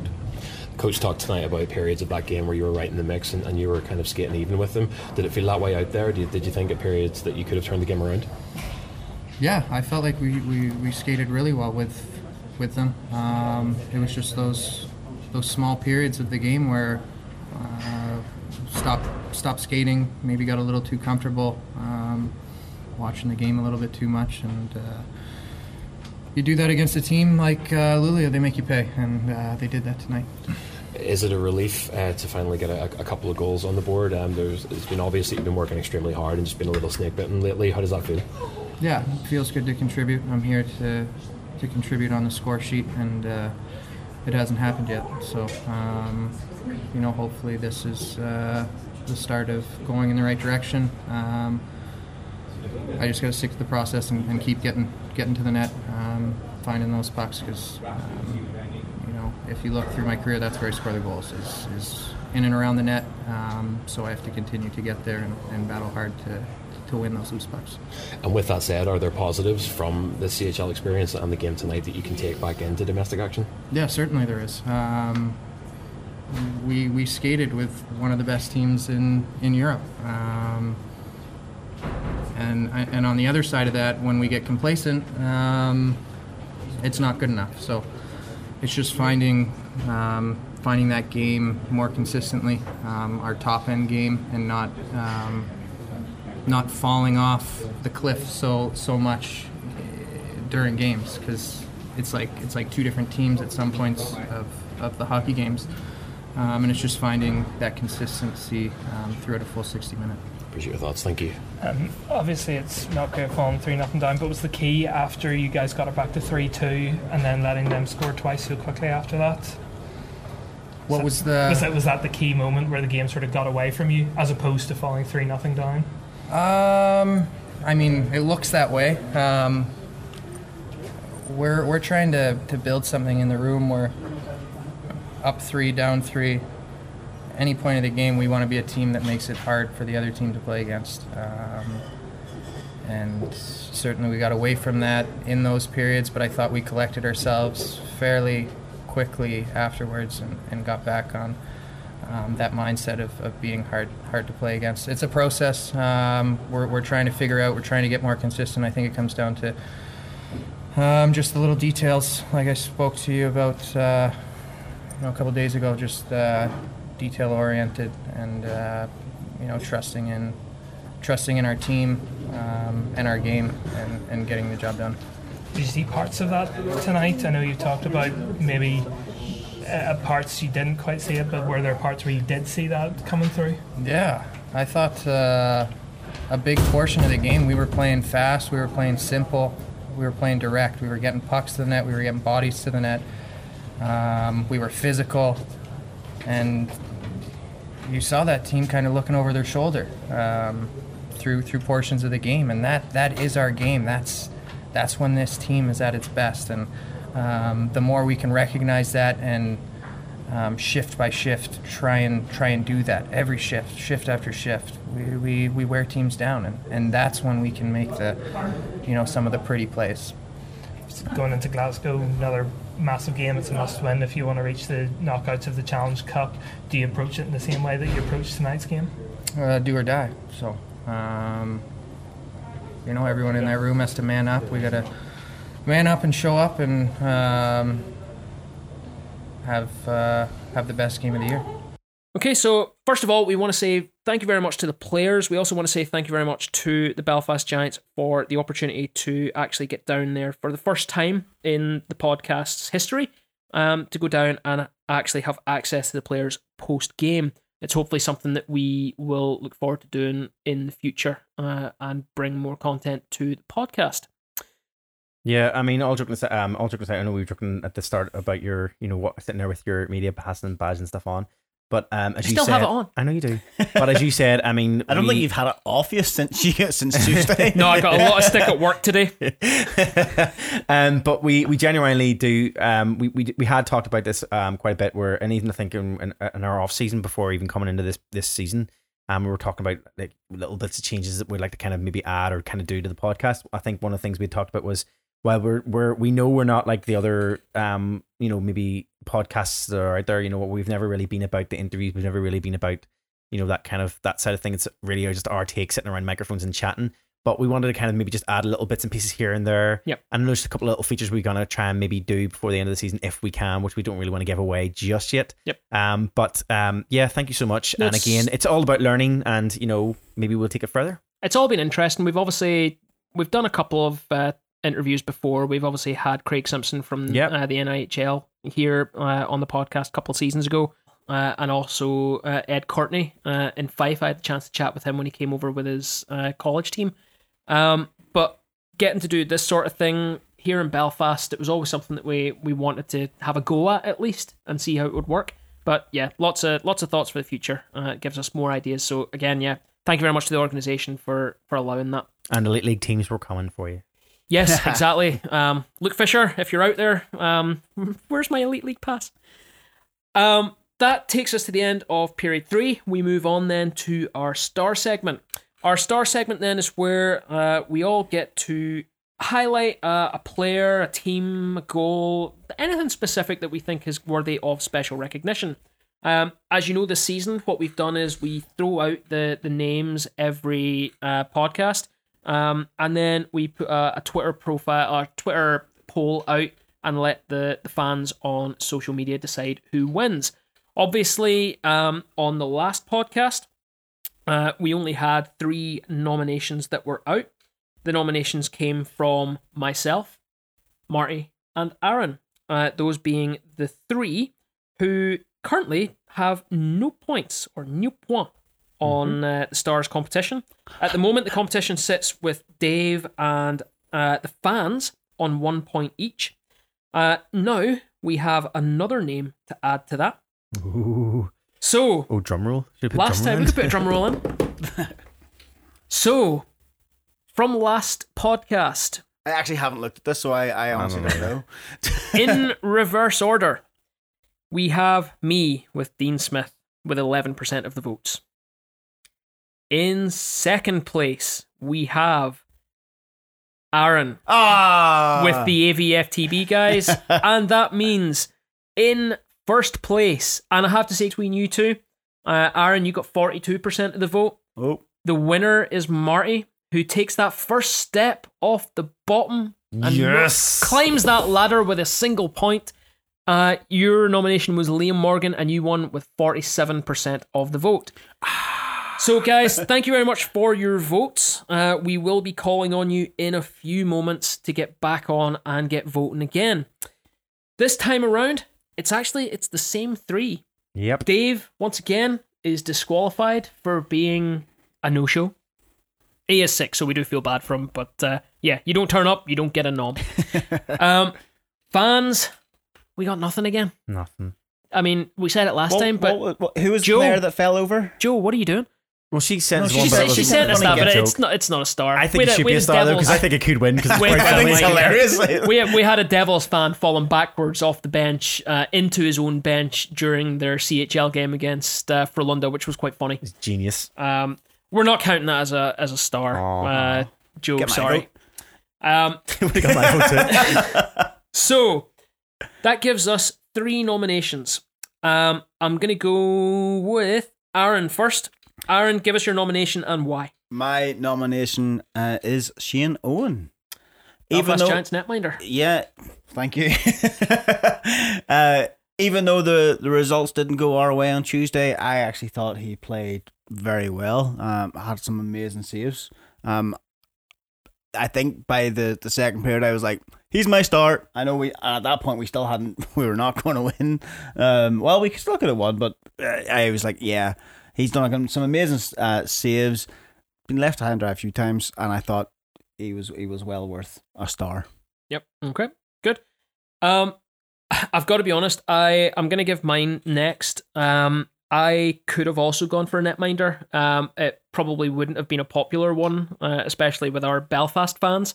Um, it may have been, but we did manage to catch some of the Cardiff Devils game up in the media box.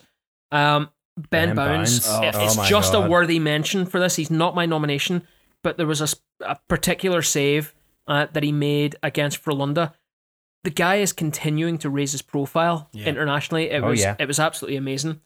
That said, however, my nomination is um, another Belfast Giants player in Bobby Farnham. I think it's the second time I've nominated him now for a star. There's lots of reasons that you can put Bobby Farnham down. The biggest one is, and I'm not going to say word for word what I've put in the run order here because otherwise there'd be a lot of bleeps in it. But during that CHL game, he was everywhere on the ice. He was in everyone's face, every opposition's uh, player's face when they had the puck, when he was on the ice, and he hits anything that moves. Mm. He laid an absolutely enormous check in the corner in essentially you could call it an open ice hit. It was gigantic. Mm. Um, let alone the fact that less than two minutes into the game, he also dislodged the plexi during a check So, as well. Yes. yes. It was incredible. Yeah. The guy is all over the place. I said it during the first game that I saw him in. I missed preseason. The first game I saw him in, he is my spirit animal. Um, I've also got to be perfectly honest, absolute gentleman during the interviews um, after the game. Absolute gentleman, um, very well spoken. Um, very good at doing this sort of press end of things. Understands the game. And is a brilliant guy to actually have a chat with. Um, even reflecting on a loss like that, you can hear from the interview he absolutely understands the positives that the team can take from that. Yeah, oh yeah. So for all those reasons, Bobby Farnham gets my star. Marty, that leaves us with you. Yeah. Uh, your nomination, who and why? Well, this is my second attempt to try and um, get a star with the same player because I've nominated him already at the start of this season. Uh, but my nomination uh, for this game, and again, no surprising, we we just watched some CHL action. Um, my also is my choice is also a Belfast Giants player in the form of Liam Reddox. Um, my reason for Liam Reddox, um, partly what you kind of mentioned there, Aaron, in terms of like you know while you were saying about how you know some of those saves, and you kind of came to a point where we were kind of like where the game might have ended, but then there was kind of this hope, and there that was hope, a, there that was hope, a glimmer of hope. that hope came in the form of Liam Reddox. Um, two goals uh, in the game. Um, First two goals for Belfast. first two goals for Belfast, and he played a great game. Um, and his first goal really was just squeezed it in, was just phenomenal little bit of game, little bit of play, and I just thought, you know what, this it was needed at that point, and it really did raise it raised the fans' spirits to Yep. the point where there was this almost Yeah. belief when it came to that two goals back, and we were one goal, we were within one goal, and there was still that time left on the clock, and you could feel the energy just all of a sudden just lift within the crowd. It was there. I mean, I don't know from from your point of view, you were sitting up in the box, like what does it sound like up there from whenever all of a sudden it just broke out? Like It's it's funny you I talk could about see, the, I could the see. sounds. One thing I will mention is, and this is one thing I will mention is the first goal was scored. John and Dave did their best at the first goal. The kind of like you know, act ah, professional, like oh you know. I, clap, I have to be honest. clap. The first the That first set- goal it was it was a three one goal. It was the Giants' first goal. Yeah, The, up in the box, there was an air of that's fantastic, but we're not going to get carried yeah, away. Of course, We're not. So there was a bit of bit of clapping, bit of shouting, but no one. And I'll be honest, no one got up up off their seats no, because everyone was doing work. The second goal, yeah, everyone in that box was on their feet. yeah, yeah. Oh, yeah. and You could see I. I will admit I even I if we were recording audio up there, like you would have to do a lot of beeping because you'd have to turn it down and do a lot of beeping because I gave it stacks Yeah. on the second I mean, goal. sitting, sitting, sitting just in usual door fourteen at that point. I, I mean, just the sheer noise volume, just even for me, for like, it's it's one of those ones where when you get into the games like this, and it's such important games, and like at this level, and this the, just the sound was just almost I don't know what happened, just it amplified at that moment, and Mm. It everything is. just like it, it just became almost crazed. I mean, the, the atmosphere just, I mean, I was a hundred, 180 complete switch Yep. Oh, yeah. and it was just phenomenal. And it was down to Liam Reddox and those two goals. And although it didn't go our way in the end, but those two goals played a massive point. point, and also Oh, it was his first two goals for for for, for the Belfast Giants. So it has to be Mm, mentioned. Was it was good. That's good. So there we go. The the three nominations for the star uh, this podcast round are Aaron with Belfast Giants netminder Shane Owen, myself with Belfast Giants player Bobby Farnham, and Marty with Belfast Giants player Liam Reddox. I know that they're all Belfast Giants players, but it it's great that even though that game didn't go our, our way, we still have so many positives to take away from Yeah. it. Like we're like, look at these players; they were playing top notch. Yeah, No. great. Hundred percent, definitely. Okay, um, we will pop those up on a poll on Twitter. It will be up for a week, and we want you guys to give us your opinion. Um, is Marty going to be the first one to take a two-one lead I in the competition, or will me or Aaron tie things up in a four-way tie and take our first point and leave one person on no points? Oh, time will tell. Time Time will will tell. tell. Okay, um, that takes us to the end of our star segment, and will takes us on to um our next segment. But I need to cue the music first. Our next Oh, segment no, up. no, no, no, don't don't be playing the music just yet. Oh, He has a build-up. Oh, well, because it's that time of the night. We, because we record these at nights, we have to turn down the lights, we have to chill out, have a hot cup of cocoa, put down the the the put down put down the If cat you say put down a towel, No, I'm going to get no. really worried. Put down the cat in the hat book and turn a page on the ABCs of hockey.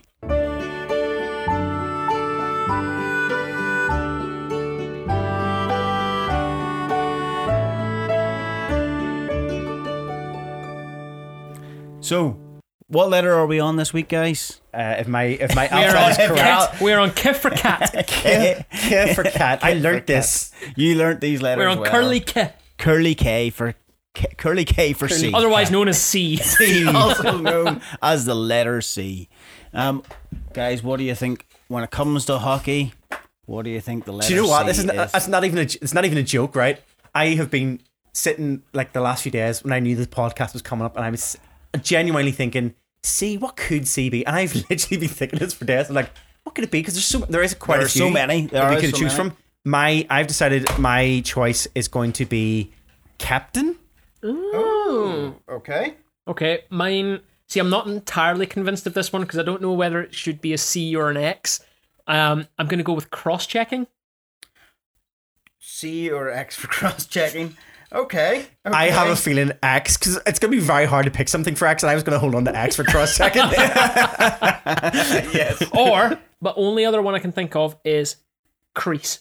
coach. See, there's so many. I could. I was like, coach, crease, uh, captain. I, I couldn't think. So, a captain. I'm going with captain. You're going with captain. You're going with. I'm going to go with cross-check. cross-checking. Okay. It's not neither of those two, Oh. but it is one that you just mentioned there. Coach. Ah, okay. Well done, Marty. Okay, thanks. Now, but again, it was my original choice. So, yeah, for this I did You decide. get half a point. I was Thanks. going to look up, you know, like some of the best uh, coaches in NHL history and give you a little bit about that. I know I said it last time, but this is still my favorite bit because we all learn something. Mostly we learn, and we. I think we should actually, before we go into this, we need to make an apology, an Yes, amendment. oh, I an need to- amendment. I- an yes. amendment. so in the last one, um, B was for the two bobbies. Two bobbies. And what did you say, John? I said a Bobby Orr hat trick, which let's be honest, you two agreed No. with. Yes. I kind of was like, that sounds vaguely familiar. and it wasn't until and fair play to him for actually listening. Dave listened back to the podcast and went, "What are you guys talking about? this is why we need him. what are you guys talking about a Bobby Orr hat trick for?" yep. So yeah, we, we got that wrong. It's it's Gordie Howe hat trick. Um, At least we're big enough to admit it. We're never. We don't, we don't know. is- we don't know anything. the best. I don't know how good or bad a reflection this is, but nobody pointed that out to us on Twitter no, that's true. Never got nobody or got social far. media. So that either means that we know as much as our fans, or they didn't. or we No have listened. no fans. far. we're just talking to ourselves. No, I mean, I checked the stats. Some people listened to that podcast. There was at least I mean, two. I mean, well, there was at least four because I mean, I played it a couple of times just to boost the numbers. Um, so I mean, I I don't know what happened there, but yeah, actual apology. We never claimed to know anything, Nope. but we got that one wrong. So yeah, sorry. No. so so let's all learn something. I'm going to stay quiet and Well, not no, actually you- say anything this time. no, you you are because you are going to teach us. Oh no. Oh no! So as I say, I did look up like some of the greatest NHL uh, coaches of all time, but I thought I'd keep it a little closer to home Ooh. and ask you. And it's a kind of a test of knowledge. Now, hopefully, there was going to because I was hoping Dave was going to be here, and We're going to There's so many answers so here. here. that we could have a a, a right winner, but because there's only two of yous, we could have a tie. We'll settle it with a thumb war. So, in now this is off wiki of, of Wikipedia. so that- that's good. Fountain of all knowledge. the fountain of all knowledge. In the Giants' history, there has been ten head coaches. Oh my god! Now, keep in mind, we only started going f- properly from 2007, so I could probably only go for a good guess from 2007 up. I probably couldn't do very much before that. I know I could Ah, probably. no, here, oh, here, what are you doing? I'm Get- not good on anything. I'm going to write things down. I'm I trying could to go think. for. So how many? Do, can you tell us how, how many altogether? There's ten. Ten. Okay. Okay, so do you want to just do you want to try to rhyme off random ones, or do So, you want to try to do years? I'll do the ones that I know, but I can't. I, I, and kind of roughly the years that I, the years that I I'll know. tell, you, tell you what. Well, I'll go with. So I'll, I know the first one I know is obviously Dave Whistle, okay. right? Pause. John, you've got one. Uh, So Ed he's- Courtney. Ed Courtney, of course. Do you remember the years? No. And Roughly. only because way before my time. Ed Courtney was uh the co- his last season of coaching was our officially our first full year of going to the Giants, but he was also the head coach the year before that too. And I think he was head coach for maybe is it potentially three seasons? Was it he was head coach? 2005 to 2008. Yeah, So David so- Whistle, 2000 to 2003. Ed Courtney, 2005 Yeah. 2008. Doug Christiansen. Doug Christiansen. Can you remember the years? Uh, he came in after. No, he didn't. Thornton came in after. Steve Thornton came in after Yeah. um, Ed Courtney because he came in and because they announced him with Thornton's chocolates at the playoffs games, and that was two thousand and eight. Oh, 2008 then to two thousand and. Oh my god, I couldn't guess what year it was. It's two, okay. It's two seasons, I think. Steve Steve Thornton was. His fir- original, his first one, and then he came back again for another season. Did you just do two then? I did two. Te- two. te- te- technically. Does that mean I have to do two then? Yeah, you go for it. I've got three now. Okay, well, I'm going to go uh, with two easy ones then. I'm going to go with uh, Paul Adey Yeah. Yeah. and Derrick Walser. Okay, cool. Yep. So yeah, technically there's not there's not you technically done three there because there's ten. He came there's- back. He came back. So that's that takes out one. Um, obviously So I then can only think of two. obviously then Adam Keefe is our Yeah. current coach. I only have a Um, list of eight here. Who have I missed? There's Tony Hand. Yep, you haven't mentioned him yet. Yep, Tony Hand. That's right. That's before Ed Courtney. And he then was 2000. He was 2004 to 2005. I think you're missing directly after David Whistle. So we've got 2003 to So we've done- 2004. So the season the seasons where I didn't go at all. So the Yep. seasons So this is a season hang where I wouldn't right, know. so I'm, I'm pretty sure we've gone through these ones. So we've done Dave, Yep. Dave Whistle, Doug, Steve, Tony, Ed, Adam, Paul Adey, and Derrick Walser. Hmm. Was there? Is there another player coach? You get the list there. How many have you got on your list? Eight. So that's So missing technically one. no, because then you said there was so there's nine There's altogether. nine. You've There's got nine altogether. More. Got one more. The one missed. There in is the, so- there's there- that one in the middle, and I There are can't so think many who it people screaming at us right I now. I know there is. Doesn't he have a? Doesn't he share a name with a singer? I could be wrong by that. Somebody I could be. Beyonce. I could be. I could be get. Maybe I'm wrong with the singer's name. This is gonna do my head in. Um, I think just for listener ability, I think we should probably put ourselves out of misery and say that Yeah. we don't know and move on. Reveal it. yeah, go ahead. Rob Stewart. Not. Was Rob Stewart a head coach? He must have been, yeah. I think he was For I one think there's se- was it of one the season? Boards, One one, of the boards in McCool's. I think he's down as head coach. Head coach. I'm just thinking him as assistant. As I just, I apologize, but I always just imagine him as assistant coach. I've always just imagined him as that, so I apologize. Right. Well, there's one interview we're never getting. But There did you too go. badly. He's learned. There we go. Actually, to be fair, we we knew He's done well. probably more He's than I done thought. well. And Yeah. to Yeah. be honest, I've only been here for what four of those coaches. I was here for Doug Christiansen, I've been here for a while. Adam, Um, Paul, and Derrick. That's all I've yeah, been here so for. I've been here for one, two, three, four, five, six, six of them. Wow. No, I think we did not. He's done well. That's not bad. Wow. C C was good. Yep. We do I have like him. captains as well. If you wanted to do captains. No, no, no, no, no, no, no, no. We'll do that when we come back around to see again. We'll do that in 26 podcasts. Yep. Well done, guys. You've got the letter C. Well, thank you very much. Again, uh, another learning uh, opportunity for us here on the podcast. And we didn't do too badly, as you say. You've done um, well. Just that one. And as I say, that was a. Tr- uh, in my head, I was like, it's it Rob Stewart. But but then I kept thinking, no, he's, he's an assistant coach. So I apologize again. But uh, yes, Aaron, thank you so much. Um, and that really takes us then to the end of our podcast. Um, so as usual, you can get involved, listen to our previous episodes and everything else on uh, door14hockey.com. Uh, check out our social medias, um, all the usual places, Facebook, which has started being used again, I've noticed, uh, Instagram and Twitter at door14hockey. Um, and just get involved. Uh, check out our poll, get involved and tick off and see who you think should be this week's star. Um, and also just send us in any uh, of your thoughts and opinions uh, for future episodes. Um, if there's nothing else, then No, I'm to- good. Yeah, nothing else, John. No, I'm happy? good. Okay, that takes us to the end of this week's show. Uh, uh, that leaves me then to say, I'm Marty. I'm Art. I'm John. Have a great week.